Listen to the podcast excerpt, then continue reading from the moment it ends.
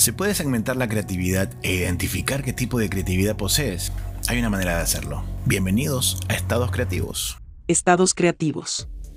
El podcast de comunicación que estabas esperando escuchar. A lo largo de mis años de experiencia he logrado identificar la creatividad, segmentarla, saber cuál creatividad sirve, cuál produce dinero, cuál no produce nada, y, ver la manera de corregir eso. Hay mucho de ti que se siente creativo. Creatividad no solamente está ligado al, al arte o a la publicidad o a la consultoría. No, creatividad son muchos aspectos de la vida. Pero, ¿de qué sirve tener tanta creatividad si no podemos a lo mejor ganar dinero con ella? Para eso debemos aprender a categorizarla. Vamos con la primera categoría. Yo le llamo creatividad en estado gaseoso. La creatividad en estado gaseoso es esa creatividad que tú sabes que posees, que tú sabes que tienes, que la has aprendido a identificar, pero que está solamente allí. No la ejecutas, ni siquiera la, practicas, solo sabes que es un skill que tienes para ti mismo. Yo, por ejemplo, me gusta tocar música, pero lo hago para mí mismo. Hasta la fecha me he animado a grabar algo o me he animado a publicar un álbum o me he metido en un proyecto musical entonces, esa creatividad aún no ha sido ejecutada, se encuentra en estado gaseoso. Muchas personas nos sentimos creativos y logramos identificar cosas que creemos que es creatividad. Cuando estamos en esa etapa, todavía tu creatividad está en estado gaseoso. Esa es una creatividad que al igual que el estado gaseoso, la puedes ver, pero no la puedes atrapar, no la puedes retener. Habría que condensarla. El segundo estado de la creatividad es el estado líquido. ¿Cuál es la creatividad en estado líquido? Es esa que tú logras ejercer, que tú logras eh, aplicar, pero que todavía no te sirve para ganar dinero, sino que solamente la ejecutas, pero no es una gran fuente de ingresos. Voy a poner un ejemplo. A mí me gusta, por ejemplo, dirigir videos musicales. Todavía lo hago gratis porque siento que todavía no estoy en el nivel en que debería cobrar por ellos.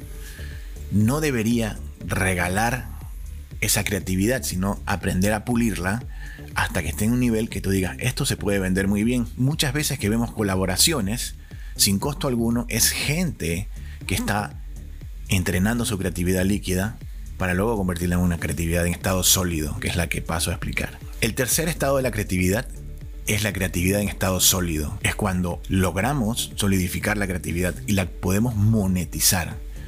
¿Eso en qué aplica? En todo lo que somos creativos y podemos venderlo. Entonces agarramos todas nuestras actitudes creativas, nuestras destrezas, nuestros skills y podemos convertirlo en un bien que se puede vender. Ahí tengo una creatividad que la puedo tomar con mis manos y la puedo otorgar y la puedo convertir en un tangible. Esa es la creatividad que tú puedes agarrar y puedes vender. Entonces, ¿cuál es el reto que tenemos que encontrar en nuestras vidas? Es qué tipo de skill creativo que tengas se puede convertir en sólido y lo puedes vender muy bien.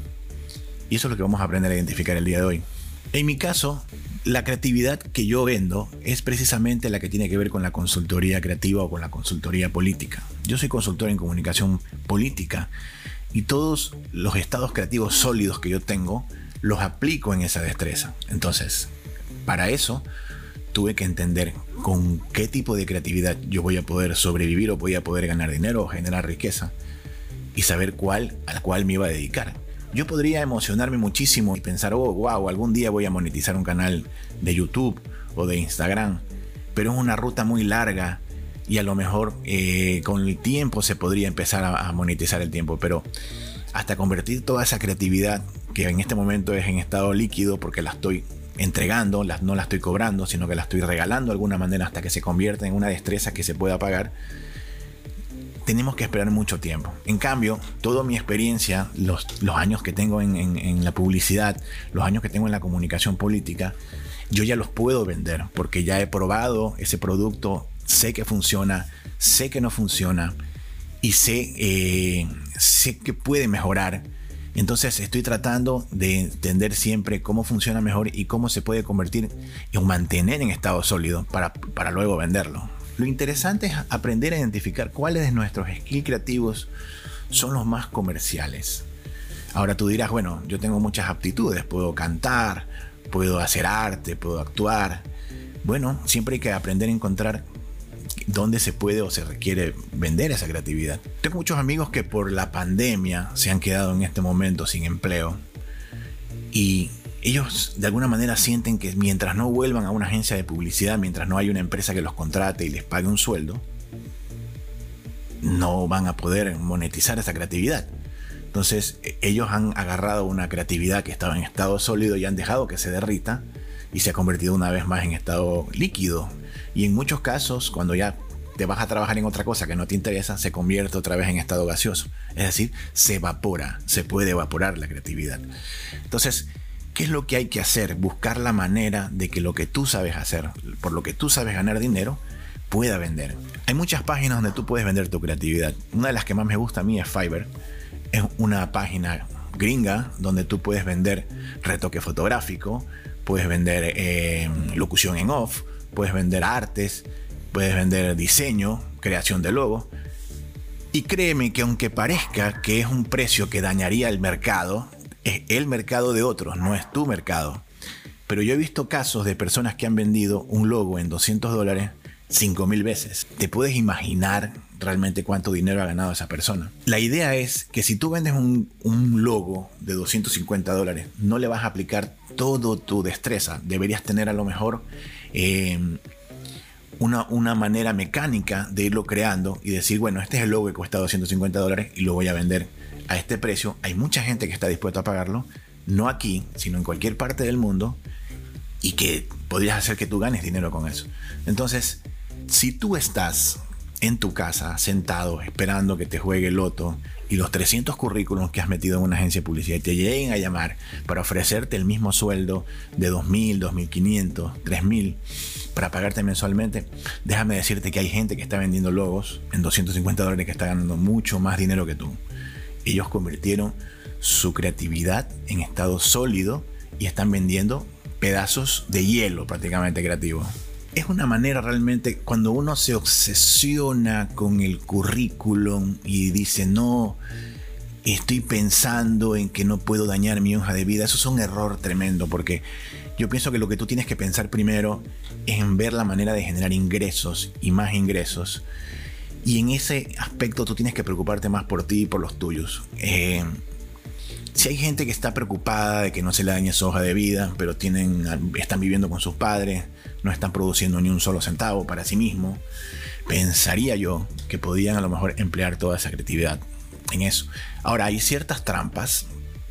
Hay muchos programas de inteligencia artificial que te permiten, por ejemplo, retocar una foto inmediatamente en menos de 5 minutos. Imagínate entonces comprarte uno de esos programas y de repente vender retoque fotográfico. Lo único que tienes que hacer es recibir la foto, retocar con inteligencia artificial y devolvérsela a la persona que compró que no le interesa comprarse un programa de inteligencia artificial. Ahora, tú dirás, ¿qué ingreso me puede generar eso? Bueno, he visto casos que han, de catálogos que piden 200 eh, retoques de corte alfa y, eso y tú lo puedes cobrar a lo mejor 10 dólares cada uno. Imagínate cuánto dinero es eso. Eso es convertir tu creatividad en estado sólido, una creatividad que de repente la puedas cobrar. Bueno, ya tenemos identificado los tres tipos de estados de la creatividad. Gaseoso, líquido y sólido. Ahora, lo que tú tienes que hacer es hacer un listado y aprender a identificar cuáles de tus destrezas están en qué estado. Entonces decir, sé tocar la guitarra, me da dinero, no, toco de vez en cuando, nunca lo hago, está en en estado gaseoso esa creatividad no te está sirviendo para nada. Entonces anótalo dentro de un papel. Esa no me sirve para nada, está todavía en estado gaseoso, no me genera ingreso. Claro que el día de mañana se te ocurre ir a dar serenatas, a lo mejor la puedas convertir en estado sólido, pero eso tienes que analizarlo tú. ¿Cuánto, cuánto dinero puedes generar dando 10 serenatas versus haciendo algo que te pueda ganar esa misma cantidad de dinero rápidamente? El segundo estado el estado líquido, es toda esa creatividad que tú eh, generas. Por ejemplo, tienes una banda de rock que todavía toca en bares y lo hace gratis para mejorar, para convertirse algún día en una gran banda, que pierde, que está uno a uno, que queda tablas. Entonces, esa es una creatividad que todavía está en estado líquido. Eso todavía no te está generando un ingreso, pero está en vías de generarte un ingreso. No te desanimes.